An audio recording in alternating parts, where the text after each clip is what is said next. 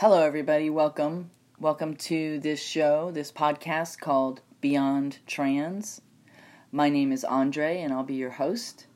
And today's guest is Steven. Hello. Okay, great. So, um, I I like to start off with presencing some statistics because they're sobering, and it um, it just makes us aware of why it's important to share with one another in the transgender community what's important to us, what works, what doesn't work, like that. And these are some just some statistics. 50% of male youth suicides are lesbian, gay, bisexual, transgender, queer. 80% of lesbian, gay, bisexual, transgender youth, queer youth, report that they have cognitive, social, and emotional isolation. When, when a lesbian, gay, bisexual, transgender, or queer youth comes out to their parents, one out of every four are asked to leave their home. So that's 25% that aren't accepted. Now, I'm not making the parents wrong. You know, it's all perfect. And the intention of this podcast is to bring awareness and to assist and uplift one another using tools that sharing tools that um, we've used that work to assist us in navigating day-to-day living and so that we can live happy healthy lives just as we are we have the right to pursue life, liberty, and the pursuit of happiness, just like everybody else. So it's discovering what works for each of us.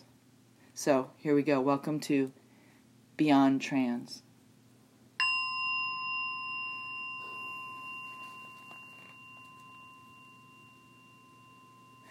So, um, talking about a toolkit, like, so if you visualize a toolkit, you know, you've got the kit, you've got all the things in it that you use to, you know, assist you in living a life where things work. So, what is it in the trans transgender community? What are some things that we have utilized? What are some things in our toolkit that helps us to to live and to navigate and have things work in our lives in a in a day to day basis. Well, one of the things that comes to mind right for me right off the bat is communication, is learning how to communicate um, with people, and that includes not only speaking but listening.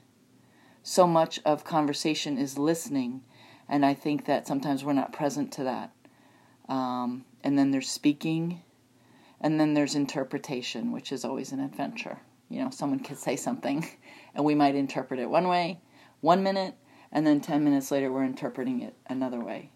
Um, so communication is the first thing that comes to mind for me in a toolkit. Um, any any thoughts on that, Stephen? Or well, I would say actually my idea spawns off yours. With communication, I think one of the most important things in a trans person's toolkit would be social media because I feel like mm-hmm. we require it in order to create a sense of community. And also, I feel like it's just important to reach out and kind of come out on social media before you do in real life so you know what to expect and you can create a support system outside of the physical that you can lean on.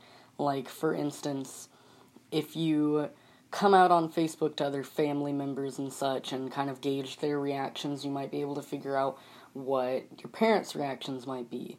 You may have to remain closeted for a while, but you can be out on social media to certain friends. So you kind of build your own support system and your own comfortable sector and community. So I think social media has like a huge part in bringing us together and also kind of helping us communicate with one another. I myself use social media. I like kind of have my own little diary on Twitter where I just post my like my splurge thoughts and random little tidbits of my life and I feel like a lot of people can benefit from that and a lot of times people can relate to you or you can relate to others over social media and even find people in your area who are like you or share the same interests. And a lot of the time most trans community opportunities in real life can be found through social media. Like a lot of the groups that we may attend, go to, Mm. or create are founded on social media because that's where we tend to gather in the first place. So true. Good point. You know, when I think of social media, I think of people that live in rural areas who may not know, you know, Scoot from Scout, and they don't know anybody in their area, Such as me. such as Steven We- we- and me. You see, we both live in a very rural area. It's mostly conservative, called Lake County. It's kind of this like ho dunk little area where there's like horses and cows, so it feels secluded, but it's actually not. You just have to figure out how to reach out, I feel. And that's, it's easy to say, but harder to do. mm-hmm. I feel like a lot of people, like a lot of people, often feel lost, or they end up feeling like they don't know where to go because you can feel far from everything, or you feel excluded from things because you don't know how to access them. Mm-hmm. And so social media helps us to bridge that gap when we don't know many people in our area. Um, what do you feel are some of the the benefits of being out in the transgender community on social media, and what are some of the detriments? Have you or have you discovered any? I would say I'm going to list the detriments first because that's what everyone thinks of before they think of the positives. Um, the detriments would be if you aren't out to other people and they somehow find your account or they're just browsing or something like they can rat you out to other people or they may view you differently. Um, another con would just be the fact that other people who are on this same social media platform who may not agree with such things as you being yourself may decide to bully you on your profile or something. But I feel like there's too many positives that outweigh those types of cons because the thing is you are open to an entire internet full of support systems with people who can teach you things that you may need to know for your life and for the ease of your existence. Mm-hmm. And so, like, let's say someone isn't trans and they don't, you know, we, we have to stand in other people's shoes. Like, they may not get it at all of what you mean about, you know, your life being in danger or surviving, or, you know, they just have no concept for that. And so, rather than make people wrong, let's stand in their shoes, have for, compassion for them, and help them to understand if they choose to understand. So, can you say a little bit more about? like what do you mean uh, saving your life and you know that sort of thing like what is that like for you I mean, you're a lot less of a salty bastard than me, not gonna lie. But I mean, when it comes to it, cis people, cis meaning you identify with the gender you were born with, um, we're, we'll go over vocab topics in a second, but the thing is, a lot of the time they don't understand that murder rates are very high in the gay community and there is a lot of job discrimination so survival can be finding a steady income where your employer won't discriminate against you or you wouldn't have hard time dealing with people because a lot of the time in retail jobs customers have actually complained. My friend whomst i live with actually um, has had her manager tell her that if anyone complains to them about her being a transgender woman or if anyone comes to her and bullies her at all that she will have them banned from the store which is very cool but a lot of people cool. aren't like that no they're not and they could say like if a customer complains that your lifestyle bothers them or other customers that manager may decide to let go of you or the company may see you as a liability or an ass or like kind of a false asset where you wouldn't bring anything good and you could only bring bad. And also housing opportunities are few and far between. One affording them because you know jobs are hard to get if you are in the transgender community. And also housing like a lot of people don't want transgender tenants or they think you won't have a steady source of income because you're transgender because there's such a flaw in the way we can procure jobs. Mm-hmm. A lot of the time, sometimes even just going outside can be scary because depending on your area, you don't know what can happen that day. Like, who could walk across your path and possibly dislike you or figure out you're trans or gay or. But I feel like a lot of that survival and that struggle is lost upon most white straight people because I feel like in the African American and kind of Hispanic communities and such, they're a little more understanding because they already deal with a type of discrimination.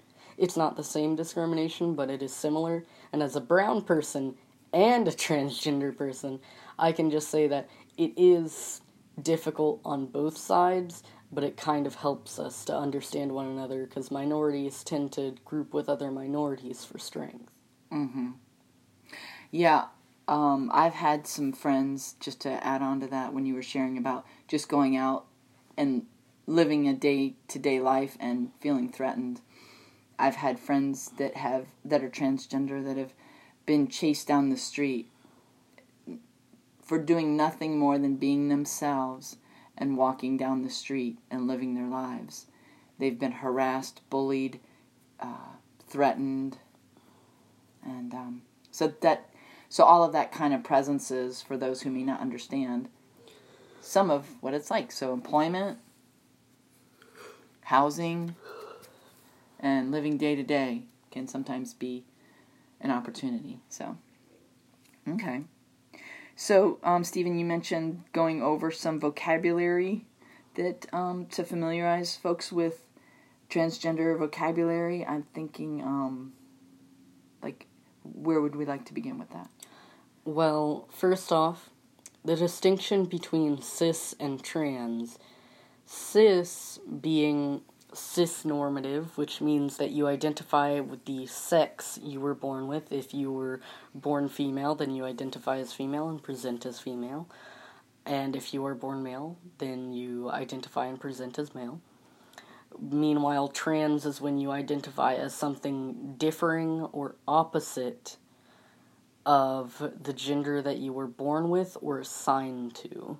Yeah, and I just want to tag into that before you go on that Yeah, go ahead. Um, trans can be not only the opposite, it can be a movement or a spectrum. So if I identify as transmasculine, I may not identify as a man, I may identify as the masculine within myself. So there's, um, you know, letting go of the um, the gender of one or the other, letting go of the, the duality of that. You know, we can call ourselves transmasculine or trans feminine, where we're moving in that spectrum of who we are. Yeah, go ahead. Meanwhile, I'm the most binary person but um, You're the most binary. what? And another thing is, a lot of people can get confused by the term dead name. I don't personally use the term dead name very often, just because a lot of people don't exactly know what it means, and a lot of people get confused. But when a trans person says or refers to their dead name, it usually means the name that they were born with or given to by their parents, aka the original name before they chose a name to better fit them and their new persona and personality and mm. kind of way that they want to be seen in life. And I feel like there's a lot, like, there is one thing I want to say later about dead names because I feel like that is a very important topic for us to go over at some point. Okay, and I also want to say that um, persona is huge. Like you said, um, you know, the name that matches your persona. It's because We'll it's be- how you're presenting, it's how the world sees you. Yes, and we'll be getting into that in another podcast. Persona is huge. Like how are we how do we want to show up to the world? Very much matters. And we can always change it. Go ahead. Um, but man, I guess other terms would be top surgery Mm-hmm. because that surgeries often come a lot come up a lot when anyone talks to a trans person because you know asking someone what kind of personal procedure they may have done on their body in the future is just totally a normal question, right? But top surgery is usually what trans masculine or trans men use to refer to mastectomies, which is the removal of extra fat or um, breast tissue on the upper torso, aka chest flattening. And bottom surgery refers to both trans feminine and trans masculine transitioning, where you change the overall shape or function of genitalia. And that is a lot more personal topic. I hope we can have an episode in the future discussing bottom surgery because it's a very, I guess you could say, interesting and unexplored field and topic on most trans media. Mm-hmm. So, Okay. Yeah. Yeah. and I think those are the terms that come to mind immediately. Mm-hmm. But so far that's all I can really think of. Just because, like, there aren't many niche terms. We are just people who use different things to describe ourselves, but Yes, we are. Well said. We are just people living our lives just like everybody else, carving out our existence. So,